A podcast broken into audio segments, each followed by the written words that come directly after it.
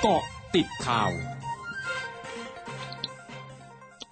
กาะติดข่าว 11 นาฬิกา 30 นาที 29 กรกฎาคม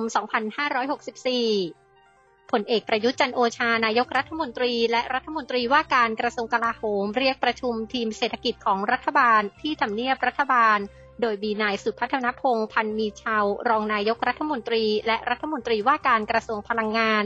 นายทศพรสิริสัมพันธ์ ประธานที่ปรึกษาเศรษฐกิจของนายกรัฐมนตรี และนายดนุชาพิชยนันเลขาธิการสภาพัฒนาการเศรษฐกิจและสังคมแห่งชาติ คาดว่าเป็นการหารือถึงสถานการณ์เศรษฐกิจที่ได้รับผลกระทบจากการแพร่ระบาดของโรคโควิด -19 ที่ยังทวีความรุนแรง และหารือถึงมาตรการช่วยเหลือเพิ่มเติม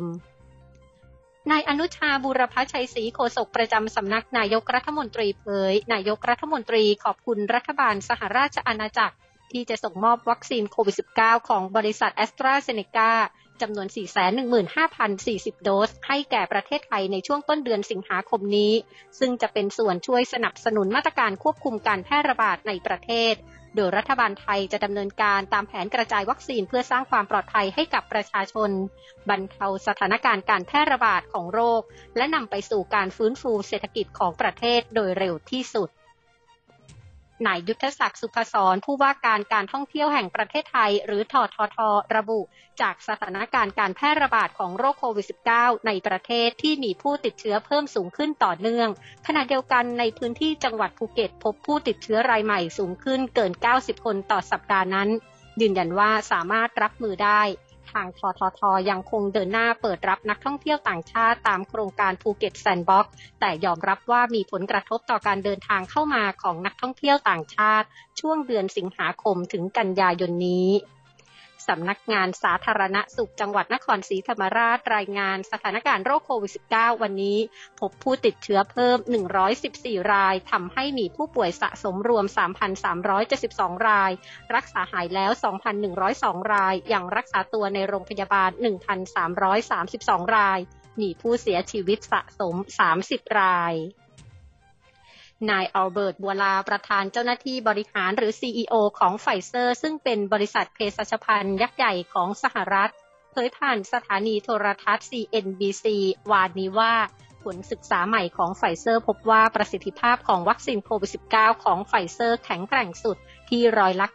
96.2 ในช่วงระหว่าง 1 สัปดาห์ถึง 2 เดือน หลังจากฉีดเข็มที่ 2 จากนั้นลดลงเฉลี่ยร้อยละ 6 ทุก ๆ 2 เดือน หรือลดลงมาอยู่ที่ประมาณร้อยละ 84 หลังจากฉีดเข็ม 2 4ถึง6สัปดาห์ ช่วงนี้ไปเกาะติดโตเกียวโอลิมปิกเกมส์ค่ะ เกาะติดโตเกียวโอลิมปิกเกมส์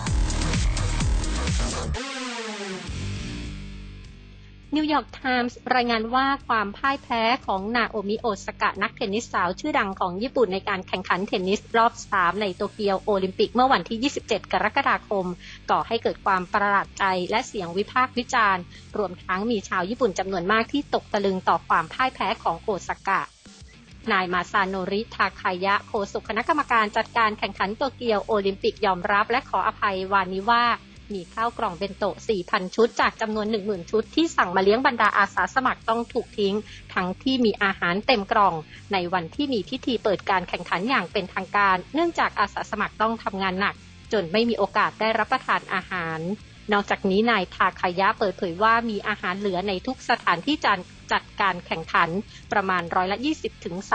โดยเฉพาะอย่างยิ่งในวันที่ 23 กรกฎาคม ซึ่งเป็นวันที่มีพิธีเปิด พร้อมทั้งให้คำมั่นจะสั่งให้มีการดำเนินการอย่างเหมาะสม และจัดหาอาหารในปริมาณที่สอดคล้องต่อจำนวนบริโภค เพื่อป้องกันการเกิดขยะ ทั้งหมดคือเกาะติดข่าวในช่วงนี้ภัยดัญญาการสกินรายงานค่ะ